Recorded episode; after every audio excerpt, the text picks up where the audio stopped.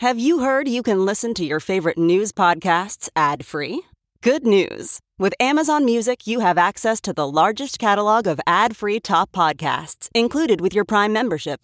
To start listening, download the Amazon Music app for free or go to amazon.com slash ad free news podcasts. That's amazon.com slash ad free news podcasts to catch up on the latest episodes without the ads.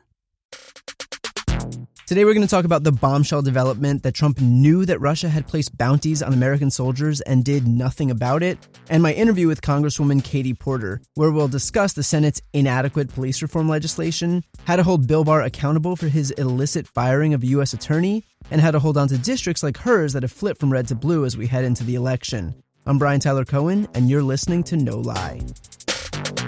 I'm going to focus on one story today, and it's out of the New York Times, and that is that Russia's military intelligence agency, the GRU, secretly offered Taliban militants bounties, meaning cash, to kill U.S. troops. That Trump has known about this since March, and that he has done literally nothing about it. So here's what happened. The intelligence finding was briefed to Trump, and then the National Security Council discussed this at an interagency meeting in March. So, according to the Times, quote, Officials developed a menu of potential options, starting with making a diplomatic complaint to Moscow and a demand that it stop, along with an escalating series of sanctions and other possible responses. But the White House has yet to authorize any steps. They haven't taken any steps, not even asking Moscow to stop. One of the options was just to ask, to, to ask that Russia please do not put bounties on American soldiers' heads. And even that proved too much for Trump. I, I don't, I don't know how I can Okay, so Trump is the commander in chief of the U.S. Armed Forces, right? And the guy wasn't willing to take the most basic step imaginable to stop the targeted killing of our military men and women who he's supposed to be leading. He didn't even deign to ask. By the way, the GRU is the same Russian intelligence agency that helped Trump win in the 2016 election. They were the ones responsible for hacking into Democratic Party servers and then using WikiLeaks to, to publish internal communications. And all of that was done with the express purpose of helping Trump get elected, meaning that this group interfered in an American election to help Trump win and then orchestrated the killings of U.S. soldiers, knowing that Trump wouldn't do anything because they helped elect him. And that's not just me saying, oh, they, they knew he wouldn't do anything, because he proved it. He didn't do anything. No punishment, nothing. He knew in March. It's the end of June. You think Donald Trump is just taking his time to come up with a measured response? Fuck no. The guy was never going to do anything. And if the New York Times hadn't broken the story, we'd have never known that our commander in chief allowed bounties to be put on American soldiers' heads. The worst part is that was in March, meaning that every move Trump's made between March and today with regard to Russia has been with the knowledge that Moscow is covertly paying cash to the Taliban to have our soldiers killed. You know what happened between March and now? In August, Trump threw a fit to get Russia readmitted to the G7. And then at the end of May, he invited Putin as his guest to come to the G7 here in the US. He went out of his way to invite the guy who placed bounties on the heads of US soldiers onto American soil so that we could give him the presidential treatment, so our tax dollars could feed the guy. On May 7th, Trump spoke to Putin on the phone and agreed that the Russia probe was a hoax. On May 8th, Trump told reporters that the US and Russia had a great friendship a few weeks after that, Trump withdrew from the Open Skies Treaty, which Putin wanted. First week of June, Trump announced that he was withdrawing a third of our troops out of Germany, which would weaken NATO, which is Putin's priority. All of this was after he found out that Putin was paying to have our soldiers killed. Like, I don't know how else to put this to make it any more clear. Putin moved to have US soldiers killed. Trump knew and rewarded him over and over and over. I mean, I mean, this is treasonous, right? I'm trying to think of a universe where this isn't treason. I'm trying to think about what Sean Hannity and Tucker Carlson and Judge Jeanine and Laura Ingraham would say if Barack Obama knew that that I don't know I, I can't even think of some random authoritarian as an example because Trump and Fox News actually like them all. The Kenyan president, why not? This is a Fox News fever dream after all. So let's just let's just play into it. The Kenyan president placed bounties on the heads of our troops, and Obama rewarded him by trying to get him into the G7 and then inviting him onto U.S. soil to be our guest at an international summit would Hannity even make it on the air or just have a heart attack in the makeup chair? He'd be so excited. Judge Jeanine would have just passed out from celebratory boxed wine before the camera started rolling. They would say that it's treason. They said it was treason when Barack Obama tried to give Americans health care. They called that treason. They said Hillary Clinton committed treason because four Americans were killed in Benghazi, despite a Republican led committee saying that she wasn't at fault, but they still decided that was treason. And yet, when the commander in chief is letting paid killings of our servicemen go unpunished, when he's letting a hostile foreign power stick price tags on our troops' heads, well, then it's crickets from those freedom defenders over at Fox. I mean, Trump literally accused Obama of treason last week. Listen. On Obama and the spine situation, this, this idea that they were spying on your campaign, you've been asked before about what crime he would have potentially committed. But I remember you talking to treason. Well, treason. That, that's what I was ask. it's treason. Were you wondering why randomly Trump began ramping up accusations of treason, specifically treason against Obama? Because I'd put my money on the fact that Trump knew this story was coming, proving that he was literally guilty of treason, and so he just decided to try and get out ahead of it by deflecting the blame because his only move is projection. Let's take a step back. Besides, you know, besides his kowtowing to Putin, besides Fox News running cover for him, besides blaming Obama, think about this. Trump has saluted American coffins that have returned from Afghanistan. Just a few months ago, Trump observed the dignified transfer of two fallen soldiers who were brought back to the U.S. He stood on the tarmac outside of the C 17 transport plane while two soldiers, both 28 years old, kids, right? Inside of flag draped coffins who were brought to Dover before being transported to their final destinations for burial. He made sure people knew he was there. I don't know if the people who took those Americans' lives were paid cash to do so, but what's clear is that it was happening. Trump knew, and he protected the people who were doing it. And yet he still had the audacity to stand there and salute coffins when they came home. That's who Donald Trump is. I mean, really, how many times are we going to be conned into thinking that Trump gives a shit about the military?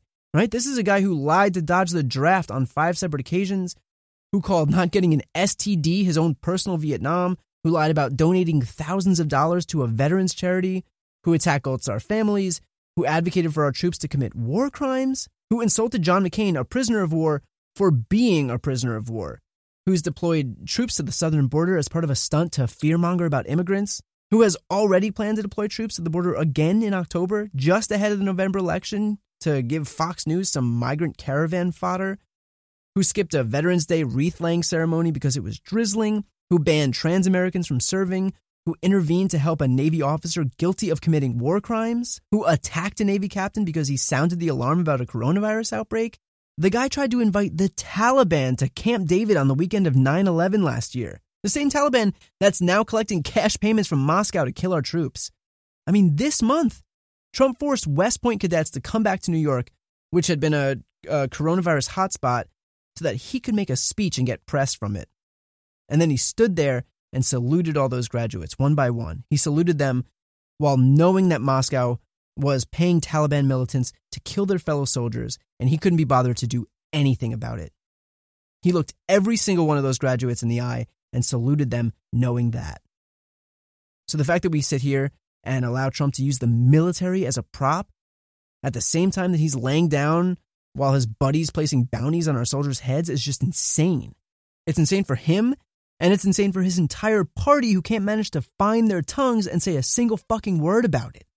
They have plenty to say about the military when they're spewing platitudes about American exceptionalism and freedom and liberty and democracy, right? Plenty plenty to say when a black football player is respectfully kneeling, you know, they'll call that treason. But when the commander in chief is Republican, who just allowed a bounty to be placed on U.S. soldiers' heads, well, suddenly it's crickets from the right. Crickets from the party of the military. And now, as predictable as the sun rising in the morning, Russia has denied it, calling it an attempt to, quote, invent new fake stories. Sound familiar?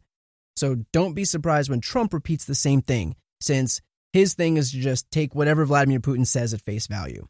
Just like he believed when Putin said, no, no, no, no, no, we totally didn't interfere in the election. And Trump was like, well, there you go. He said it strongly. And in fact, we should start an impenetrable cybersecurity unit together. And while we're at it, let's just put Matt Gaetz in charge of a new DUI task force and Jim Jordan in charge of protecting student athletes. How about that? And as for the White House, Kayleigh McEnany came out and said that the president and VP didn't know, saying, quote, neither the president nor the vice president were briefed on the alleged Russian bounty intelligence which is just complete bullshit. You don't think the President of the United States was briefed about Russia placing bounties on the heads of American soldiers? Are you kidding me? No one believes that statement. No one no one's supposed to believe that statement by the way, other than Trump's base. That's who that's for. That's who every lie is for. That's who complete and total exoneration during the Mueller probe was for. That's who cases are going to go down to zero was for. That's who this was the biggest inauguration in history, period, was for. The White House doesn't issue these statements for the American people. They issued them to the only audience they've ever cared about the, the 35% of Americans who make up their base and who take them at their word and who believe that, that, you know, coronavirus went away with the heat in April. Consider, too, that Kayleigh never questioned the merit of the story. She didn't deny it. And this is Kayleigh McEnany we're talking about. She'd, she'd lie about water being wet if it would help Trump. So let's just be clear here and recognize what her not denying the story means. It means the story is true.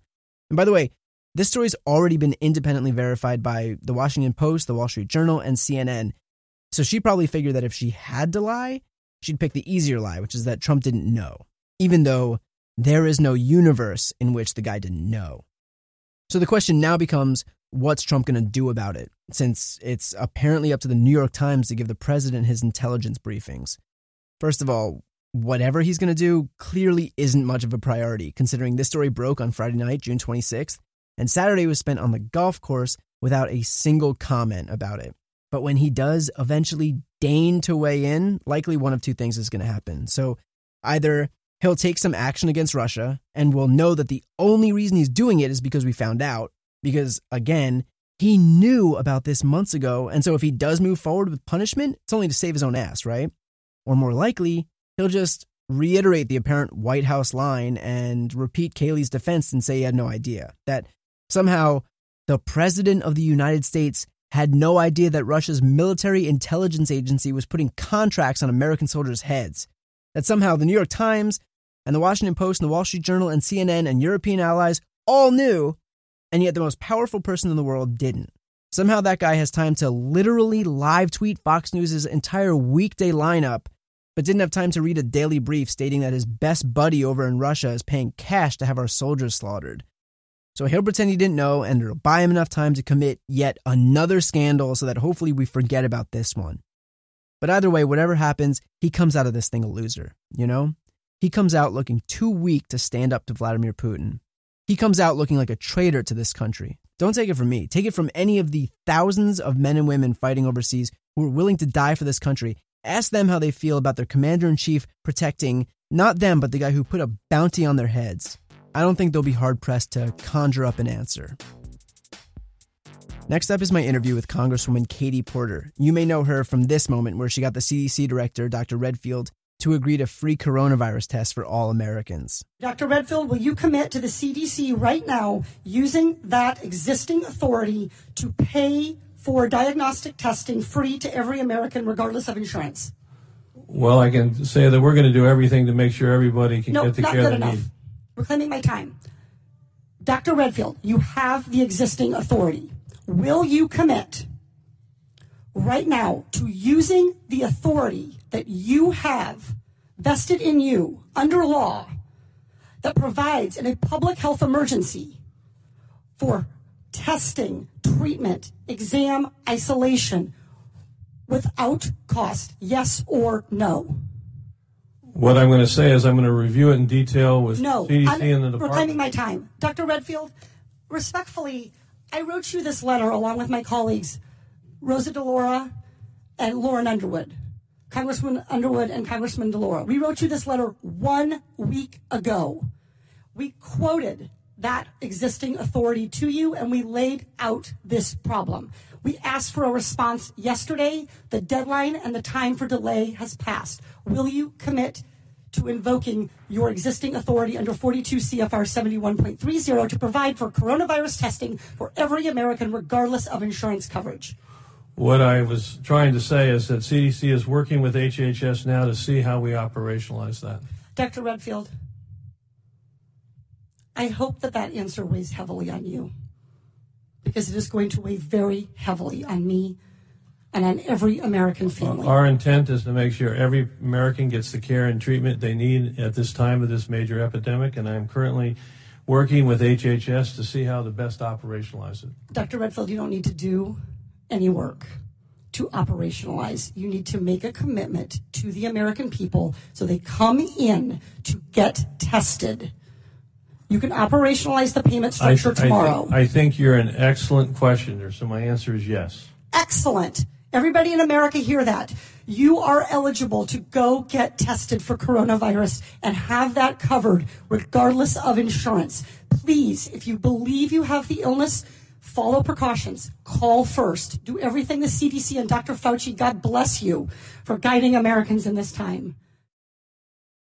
So, we're at a watershed moment in American politics where I think people are getting tired of lawmakers dicking us around and dragging their feet and doing nothing in response to the very real problems facing us today, from police reform to voting rights to climate change and everything in between. And so, who better to talk to than Katie Porter, who is the personification of actually getting things done in Congress? We have Congresswoman Katie Porter. Thank you so much for taking the time to chat. I'm excited to be here. Thank you for having me. Yeah, surprised we didn't get you in the car today. I was really expecting the uh, I was really expecting the car. Well, there was a lot of there was a little bit getting in and out of the car and walking back and forth to the for the votes and um, but actually things today in the House of Representatives ran pretty smoothly um, and pretty on time, which does not always happen. So let's jump right in. Um, I want to talk about the Justice in Policing Act versus the Justice Act in the Senate. Uh, the House bill puts an end to qualified immunity, to no knock warrants, bans chokeholds. The Senate bill doesn't. And yet the GOP is, you know, parading this thing around like they just penned the Declaration of Independence. And yet they have the audacity to clutch their pearls when Democrats don't jump on board. So who is the performative bullshit for? I, you'd have to ask the Republicans who they're performing for, but I will tell you that I think that justice is something that we should be able to agree on as a bipartisan value of this country. And I, I, think one of the things you see in the Senate's Justice Act is something that I've seen many times in the consumer protection space, which is an effort to substitute study and research and pilot programs instead of actual meaningful substantive change. So I don't think we need research to understand that we don't want people to die in police custody because of brutality. We don't really need to study that. Um, and so we know what the problem is here. Now, is it possible that some of the solutions that we've put in the Justice in Policing Act will work better than others and we'll need to revisit this topic? Of course, because this is, problem has been a long time in the making. It is going to take multiple efforts, I think, to get to where we want to be as a country with regard to racial justice within the policing system, much less larger issues of structural racism. But I think this effort to, to study the problem and have a little pilot program and collect some data really suggests that we don't know whether killing black people is wrong and it and it is.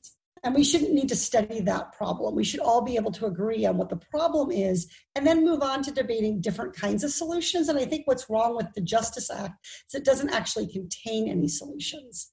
It, it just purports to say we'll take a look at this. So i think that it's i've seen this so many times in the consumer protection space. Um, let's require some disclosure. Let's have gao do a study. I mean you know, in the concept of credit cards, for example, consumers are getting price gouged. We don't need to study that problem. It's just a mathematical fact. Um, and Breonna Taylor is dead. George Floyd is dead. Um, and there are so many others. Ahmaud Arbery. Like we, we do not need to study this. We do need to be prepared to assess whether the changes we're making in the House version of the bill are producing the changes on the ground that we want. But the Senate bill doesn't do anything at all. Right. And I mean, it, I think it's bad enough that there's no meaningful change in this, but it's only made worse by the fact that they're playing around with it, right? I mean, this is like like we said. I mean, this is it's performative. So it's not even that they're not that they're not willing to to move forward on meaningful change or meaningful reform, but they're screwing with us with this bill.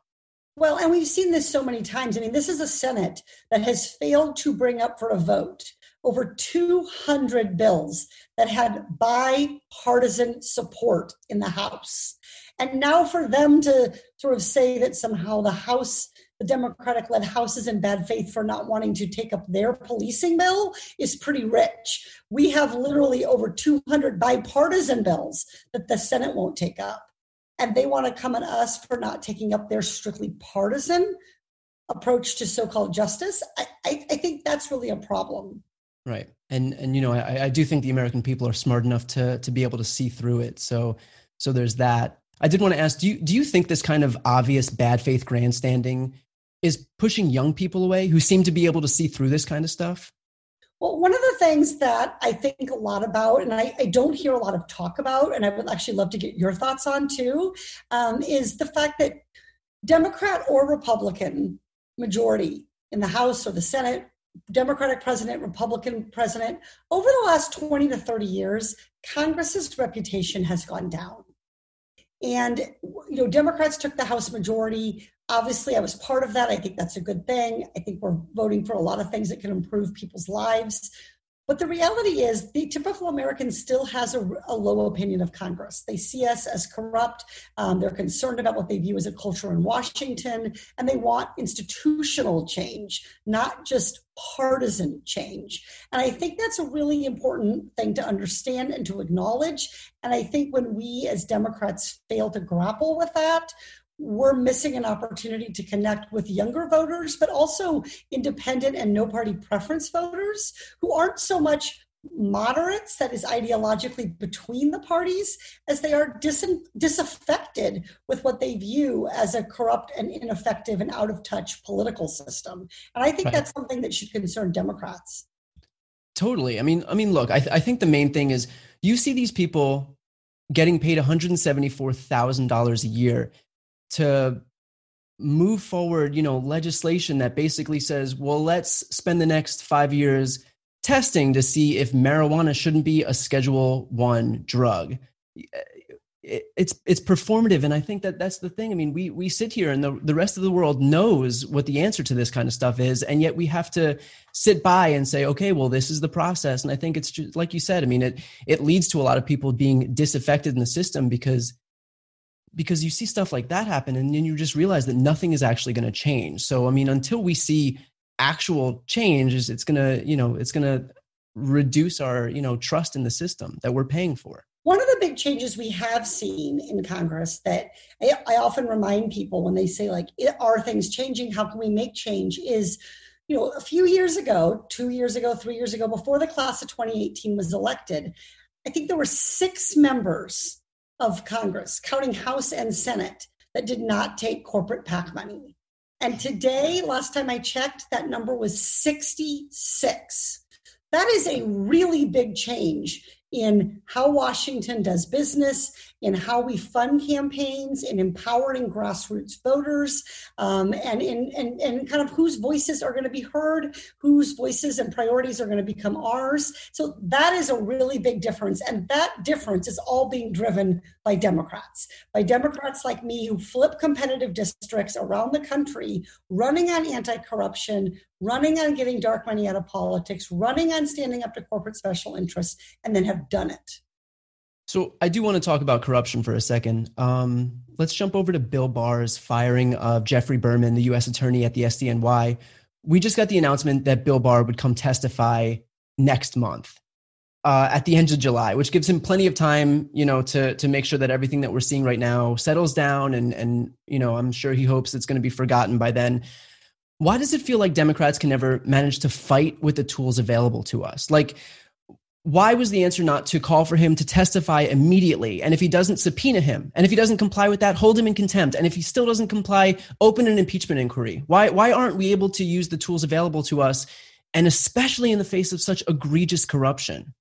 Yeah. So, look, we have used some of those tools. And the reality is, those are tools that are designed for unusual and extreme circumstances. This was baked into the Constitution. Impeachment is supposed to be hard and mm-hmm. rare.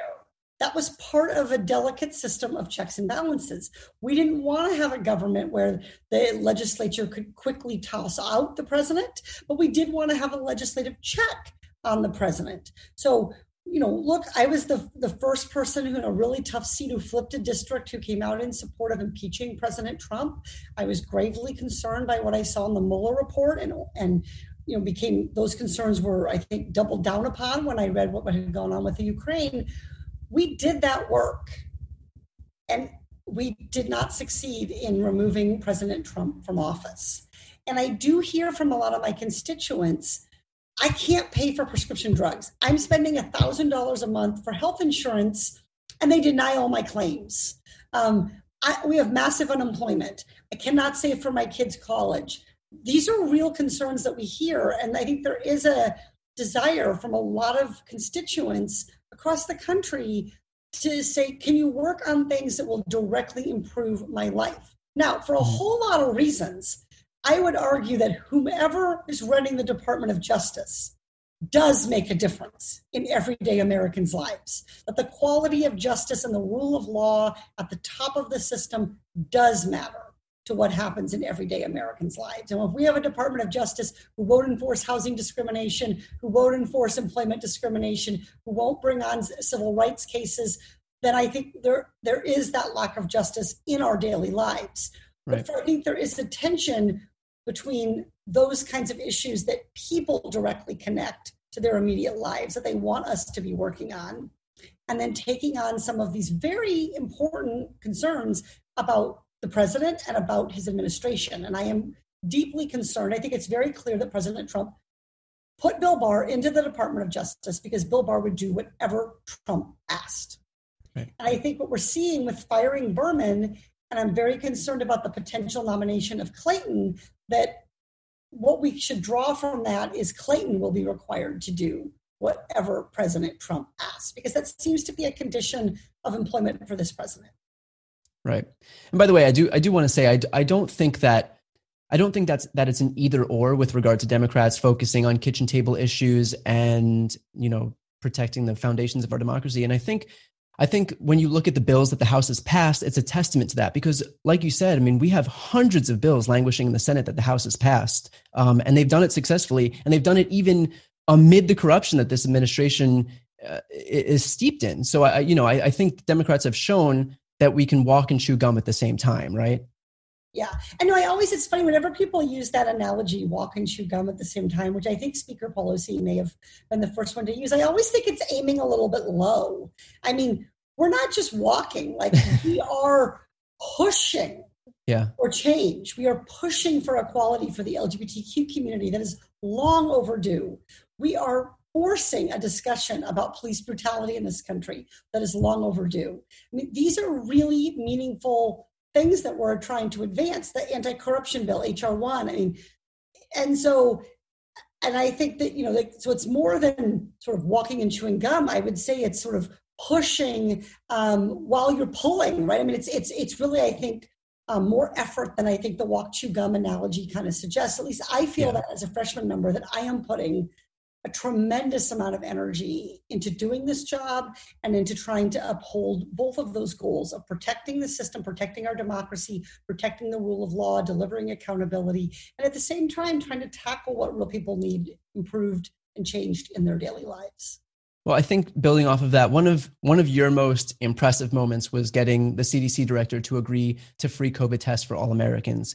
Um, with that said, even now there are still ways in which Americans are still incurring costs. So, for example, sometimes people are showing up with symptoms, but they can't get a COVID test until uh, other illnesses are ruled out, and the mandatory testing for those illnesses still costs money. And you That's yourself got charged. To me, yep. You yourself got charged for a COVID test. So how do we fix this? And does it involve getting you back in front of dr redfield? Or you know is he not going to allow that to happen again so long as he shall live? I, I think at this point because in addition to the exchange i had with the cdc director dr redfield which was the first promise that we got from the trump administration that testing would be free um, we then enacted that into law in the Families First Act. And so we have repeatedly said this, and this has passed Congress, this has passed the House, this has been signed into law by President Trump, as well as this exchange. This isn't just a, I got him to yes, and now I'm holding him to his words. Congress then went and made sure that we doubled down on that, um, and the president signed that into law. I think a lot of the issues now reflect how, what, what challenges our insurance companies face in delivering um, you know care and in and processing claims and so you know what happened to me is that my covid test was free but i was charged initially um, a copay for the visit um, which was clearly covid related i'd been in touch with my doctor multiple times um, throughout my illness and then i got charged for the flu a and flu b tests which are absolutely necessary to rule out COVID and are really important given that COVID testing is not 100% accurate. Mm-hmm. So if somebody comes in with a positive test for flu B, that even if their COVID test says that they're positive or negative, it's really important to do those in conjunction with each other. So the insurance companies say, well, we didn't have the coding set up. We don't have the, you know, we're working with different providers. Your doctor didn't use the right claim code. But the reality is they are making, they're being paid to sort these things out and they need to do that work. And we should expect that from our insurance companies. This is exactly what we're paying them to do. Well, on that note, seems like a great time to hobble the ACA. Um, we just found out that the Trump administration is still still trying to destroy healthcare. Um, they asked the Supreme Court um, on Thursday to invalidate Obamacare. This was the issue that Trump ran on in 2018, and that was an election that saw Democrats take the House by the biggest margin in U.S. history. So, is Trump trying to lose? I mean, what, what's the actual political upside here? Because it seems like he wants people to die. Gosh, I, I cannot begin to fathom what is going on inside Trump's head here. I will tell you, though, on the ground in conversations, I represent a very politically diverse district. I'm the first Rep- Democrat to represent this geographic area in 75 years, and Republicans outnumber Democrats still today.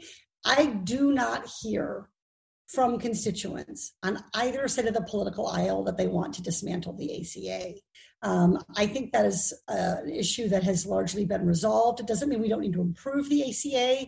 I've done a lot of work pushing to try to improve the coverage of mental health care under the Affordable Care Act. And we need to be honest about where the ACA is falling short and trying to improve it but I just I, I don't hear any outcry, even in a Republican traditional area like mine, to invalidate the ACA. I think people right now, particularly with the high rates of unemployment, are very worried about insurance coverage um, because in our country as we know employment and insurance are linked in most in most situations. And so i'm getting lots of questions for people about um, can i still buy insurance on the exchange if i lose my job and i can't afford cobra? What options are available to me? We've done town halls on that um, helping people understand that, that they're eligible to still purchase um, insurance on the on the exchange and potentially get a premium subsidy to do that. So i i really don't feel that this is a front and center issue at all for Republicans in my district. In fact, I think the high rate of unemployment makes them very worried about being able to ensure continuity of insurance coverage. Right. I mean, look, there's a you know pandemic still sweeping across the country as much as uh, the Trump administration tries to bury it, and we've seen 125,000 Americans die from it. It just seems completely upside down that this would be the time of all times to to you know try to destabilize the system, right? I mean, the one thing I'll say, sort of at the general, as I look at kind of the issues that are coming to the fore more as we move toward the summer and now into the fall, um, looking toward the fall, is I do think there's an effort to to reboot the the playbook, right? To put to play the game again, to boot it up again, and so I think we're returning to a number of the themes that we saw in the last campaign. And I think that you know Americans have had four more four years of experiences with this president. They've had four years of seeing where his priorities are. They've had four years to see that in fact he has not delivered on infrastructure. Right? We've had four years to see that in fact he has not brought down health um, prescription drug prices. And so I, I think there's an effort here to kind of repeat um, what was a winning play, but you're playing on a different field with different players and different conditions. And, and so that's my best kind of understanding of where this might be coming from. But I have to tell you, I think Americans are rightly worried about hanging on to their insurance coverage and being able to afford healthcare right now. Right. And by the way, I mean, some of this stuff was a winning play in 2016, but they used the same strategies in 2018, and it was definitely not a winning play. I mean, we just saw a Department of Defense memo come out just a few days ago showing that uh, the Trump administration is sending troops back down to the southern border in October.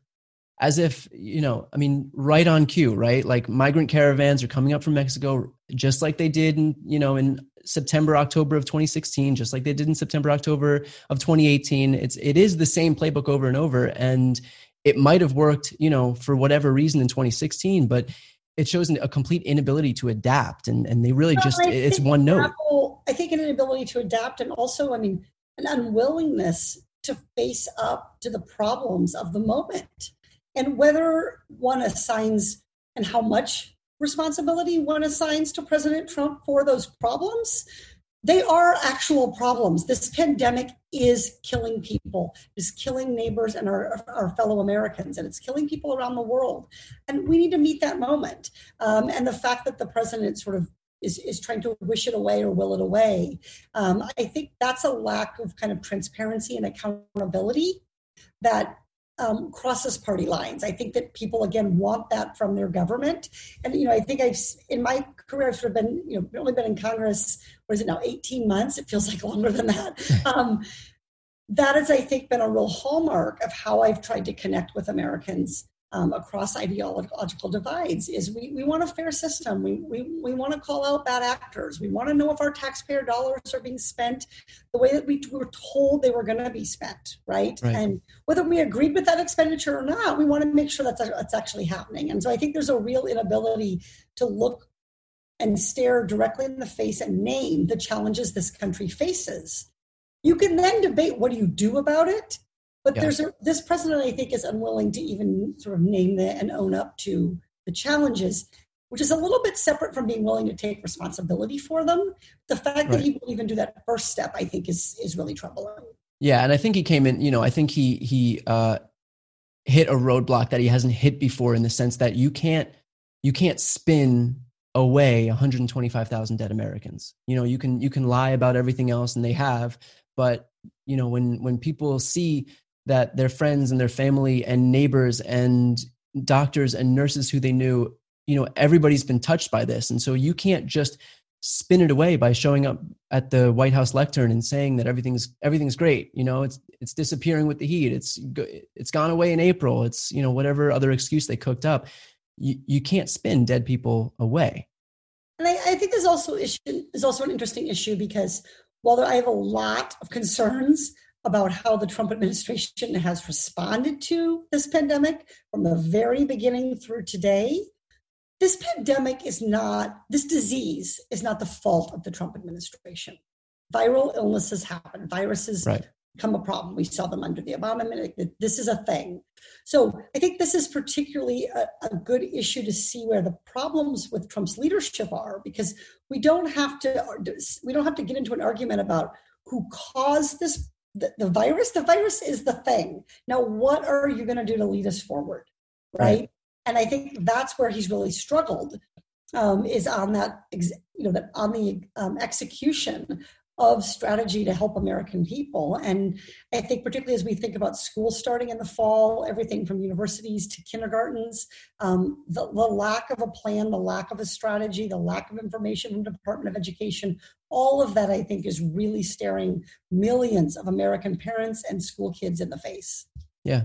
And, and by the way, I, I'm glad that you brought that up because, you know, I, I think that that's on the right. They'll say that, oh, well, you know, Democrats are trying to to blame everything on Trump. They're trying to blame coronavirus on Trump. And I think the, the, the important thing to recognize is that, of course, coronavirus isn't his fault, but the response does lie squarely on the shoulders of the federal government, right? So, um, and and we don't live in a vacuum. You can look at other countries. You can look at how Australia and New Zealand and Germany and South Korea and a, a slate of other countries have responded to this, and you can see what appropriate leadership in government does versus what you know burying your head in the sand and trying to trying to pretend that it doesn't exist does yeah and i think in addition to the actual choices we've made as a country or the failures to use things like the defense production act um, there's also i think a big problem is there's not a sense of trust that what the president says is going to happen with regard to this administration's response to coronavirus will mm-hmm. actually happen and so I think that is a, another separate problem. Like we can debate when should we have shut down, how much should we have shut down, when should we have begun to import more PPE or sh- I mean, there's all these things. Different countries have done different things, and and it's we were a large country with a diverse population and a lot of uh, international travel. But the lack of trust that this president has a plan and is conveying it to us truthfully, that, that's a feeling that Americans have. And I think it's that feeling that is then giving rise to a lot of the, the lack of confidence in this president. So I want to jump over to uh, to your county, Orange County. you were elected as you know part of a, a, historic wave where the OC went from all red to all blue. Have you noticed within that county any any grumblings of a resurgence, or do you feel like the OC is going to stay reliably blue in the next re- election cycle? Well, there's still an incredibly diverse ideological population in Orange County. And I think you can see that most clearly just as a factual matter by looking at the county and local government. And so, um, four of our five members of our board of supervisors, which you know the county has a lot of responsibility, particularly with regard to things like public health. Um, four of our five members of board of supervisors are Republican, um, and all of the mayors, um, all ten mayors in the cities within my district are Republican. Um, nine of the 10 of them have endorsed my opponent, um, who's a Republican. So I, I, think there's that, that there's a real legacy there of Republican leadership, of kind of reflexive Republican um, voting. I think that's then being hit squarely in the face with the realities of some of today's Republican Party.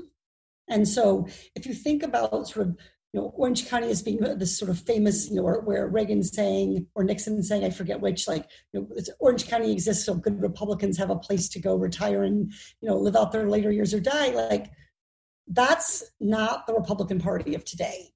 Um, and so a lot of the things that we really value in Orange County, like our beautiful beaches and shoreline and protecting preserve land and there were people who moved out of places like LA into Orange County because of concern about pollution.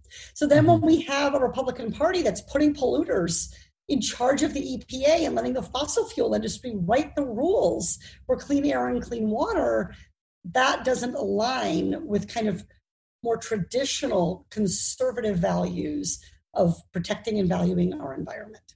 Right. And I, th- I mean, look, I think the people in your district maybe more than any other district in the country, uh, have you know a first-time representative in Congress who has shown maybe more than anybody else that we've seen this year, you know, that you're willing to to fight your ass off for for for for your constituents, not only your constituents, for the for the rest of the American people. So I think uh, I think that's been made abundantly clear.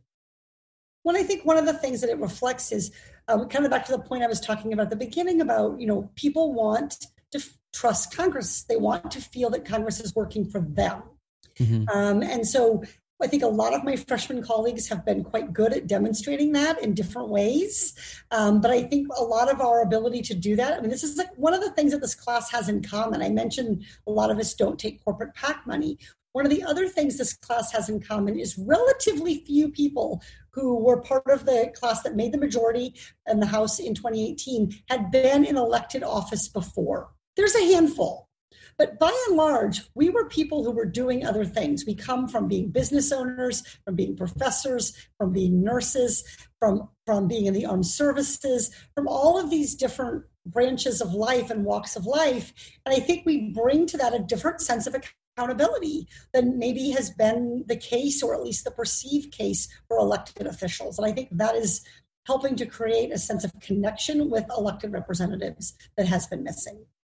When, when you speak to voters, you know, especially coming from uh, what had historically been a red district, what was the biggest m- misconception that they had about the Democratic Party, and how can we as a party alter our messaging to account for that? I think one of the things that was probably particular to my district, and then I'll kind of think about the larger kind of across the country issue. But one of the things that was particular to my district was um, when when I knock on doors, people would say, "Well, you know, I'll, I'll, I'll vote for you. You know, I, I'm actually a Democrat or I, I lean Democratic, but you know, there aren't any other Democrats on the street. And you're like, well, I actually just knocked on like five doors and four of the five people said they'd vote for me. So that yeah. this wasn't a place that was very comfortable with having political conversation. And that was really a contrast for me. I grew up in Iowa, um, you know, where sort of presidential politics comes to dominate and everybody right at least every four years, really talks about their political opinions. And I think in Orange County, we really value civility, we value respecting difference. Um, and so, this idea of kind of talking about politics and how do you do that in a in a civil way was something that was a change for some of my constituents that nobody had ever knocked on their door before. These are not people who get perpetually phone banked in presidential years because this has not been a battleground um, in the past. California was safely blue, Orange County was reliably red, and and and sort of just like you know in, in, biblical theory god created adam and eve these are just truisms um, and so i think one of the things i've worked really hard to do um, is to create an opportunity for respectful disagreement and respectful dialogue and I think that is something that it's really important for Democrats to continue to affirm. Um, and I see my colleagues across the ideological spectrum really trying to do that um, within the Democratic side of the, the aisle. And I think it's um, it's really important. And a lot of us ran against opponents who wouldn't go to town halls. Um, you know, in my two year campaign, I laid eyes on my opponent one time, and it was for about 30 seconds. Yeah. And so the willingness to kind of stand there and, and, answer tough questions. And I mean, I've been in town halls where people ask me, you know, questions that were, I think, designed to be quite hostile. But I really took a, I'm really glad you asked that. I'm really grateful for the opportunity to talk with you about that subject. Border security is an issue that that we need to come to agreement on in this country, and that starts by understanding the following facts, right? And so, mm-hmm. I think my background as a professor um, is is to be sort of very factual about trying to to give people information. And I think particularly in this moment with this president, the fact that there are facts and we should try to agree on them. And then we can debate what we do about those facts is actually refreshing to a lot of people. Um, and so, the you know, being a straight shooter, um, even if people don't agree with you, the fact that you're a straight shooter, I think gets you gets you quite a bit of goodwill. And I've certainly right seen that in my district. And by um, the way, the ironic part about being a straight shooter is that's actually the pretense under which Trump was elected, right? Which is which is the biggest piece of irony because he's the biggest purveyor of misinformation. I think it shows you the hunger for that among yeah. the American people. So, I mean, look, this was someone who ran on draining the swamp and you know, I personally have a lot of concerns that we are actually moving backwards in terms of corruption in, yeah. in pretty serious ways in a lot of our agencies and in our White House.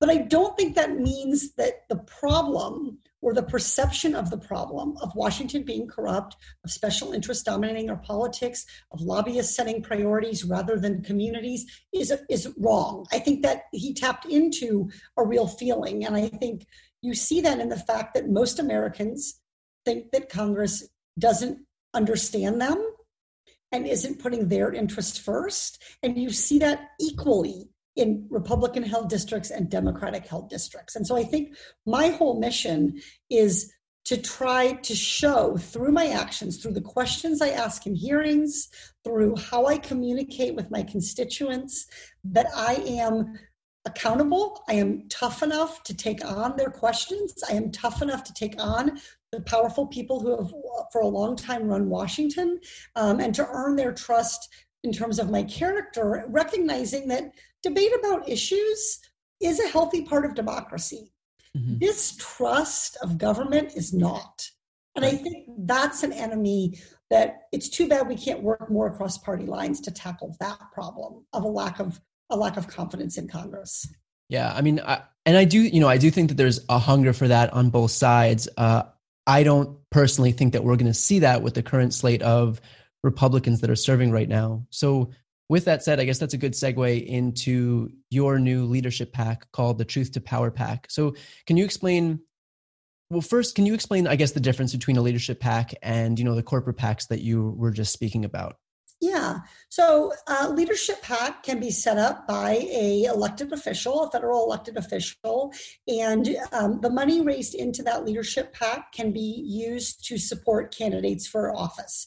And so in our case, this is a grassroots funded PAC, um, and what we're going to be doing with it is supporting new voices um, and bringing back the majority, of course, but supporting primarily supporting new voices to help improve the diversity of representation and the quality of representation of the American people in Congress. And so um, I'm really excited about our first slate of endorsements. Um, it includes folks like Candace Valenzuela, um, who's an Afro Latino woman, was a young mother, um, and you know at one time had been homeless. She's just a terrific person in a tough race um, in Texas. She has a competitive primary um, runoff, and then she's taking on an incumbent Republican in the fall. But I, I think that the goal of this is to recognize that we do need people who, when they get to Washington, will hold powerful people to account. And with regard to the difference between how this kind of organization like Truth to Power works and how corporate PACs work, I think we, a lot of us would agree, including across the aisle, at least among the American people, that we think corporations have too much political power that they are writing the rules about prescription drugs, that they are writing the rules about clean air and water, that they are writing the rules about you know so many areas that touch our lives, and that we in fact want our constituencies, our voters, our communities to be writing these rules and guiding us and connecting with us. And so, your Truth to Power PAC is about finding people who, when they get to Congress, will put their constituents first, will put people over profit, um, and will stand up to corporations. It doesn't mean, by the way, that we don't listen to businesses. Um, mm-hmm. You know, big businesses are often big employers, and I believe in capitalism. Um, but I think we have to push toward having a healthy, strong, stable capitalist system. And I think it's it's really questionable, for example, what value corporate PAC contributions serve how that serves shareholders in any meaningful real way. Um, and so i'm really excited about the organization. I'm excited the first four candidates that have had elections um, all won. Um, so we're four for four so far and then have a few more elections um, coming up. But i i always say we named the PAC truth to power. Um, but I think the real thing that I hope these candidates will achieve when they are elected is that they will not only speak truth to powerful people, but they will do what I try to do in each of my hearings, which is get powerful people to themselves admit the truth. And mm-hmm. that's a lot of, if you think about my exchange with someone like um, JP Morgan um, CEO Jamie Dimon, I'm well aware of how hard it is to be a single mom and make ends meet because I am a single mom um, living in Irvine. But I want him to admit that that is a challenge and that the wage he's paying in his bank leaves a family grasping to pay for food and to pay for rent. And so I, I think that um, you know the name is not just about speaking truth to power, but also about getting powerful people to admit the truth and, and own up to what their responsibility is in trying to tackle problems. So how can we help? Uh, where can we donate? Yeah, well, so let me tell you, to Power PAC has a, social media handle. Um, it's at um, truth underscore pac, P-A-C, and our website is truthtopowerpac.com. Um, and when you go there, you can learn more about the PAC. Um, we have a video there you can watch talking about its purpose. And then we also feature the candidates. Um, and you can make a contribution there to support the organization or to directly support the candidates. Awesome. Well, I think that's it for today. Uh, thank you so much, Congresswoman, for taking the time to talk. And uh, you know, we're all pushing for you as hard as we can for for this upcoming election. Well, we're all going to do it together. Thank you so much for having me. Thanks again to Congresswoman Katie Porter. That's it for this episode. Talk to you next week. You've been listening to No Lie with Brian Tyler Cohen, produced by Sam Graber, music by Wellsy, and recorded in Los Angeles, California. If you enjoyed this episode, please subscribe on your preferred podcast app. Feel free to leave a five star rating and a review, and check out briantylercohen.com for links to all of my other channels.